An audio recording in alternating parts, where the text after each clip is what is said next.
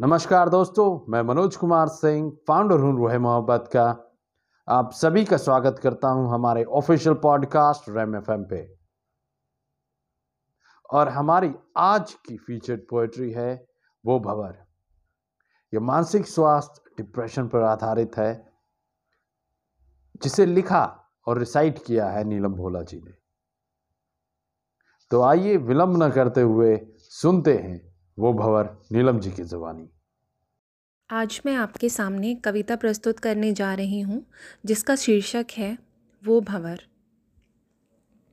मैंने एहसास किया है और महसूस किया है, उस भंवर से निकल के आ पाना कितना कठिन है, जहाँ ज़िंदगी और मौत के बीच एक कदम का फासला हो, जहाँ अंधेरा ही अंधेरा हो, दम घोटता सा हौसला हो, जहाँ सब रिश्तों की डोर छूटती जाती हो हाथों से।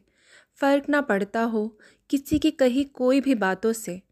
जहाँ अंधेरा, गुम घना हो, जैसे कोई वीरान जंगल, जीने और मरने के बीच चल रहा हो जैसे कोई दंगल। मैंने उस अंधेरे को पिया है, तन्हा सुनसान रातों में।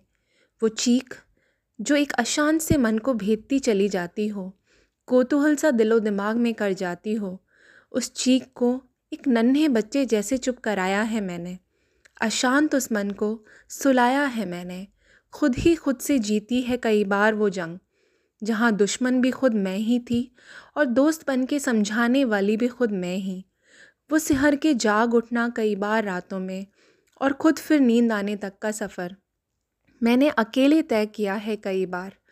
वो अकेलेपन का जहर पिया है और वो भंवर तन्हा खुद पार किया है। कई बार। तो उम्मीद करता हूँ दोस्तों आपको वो भंवर पसंद आई होगी।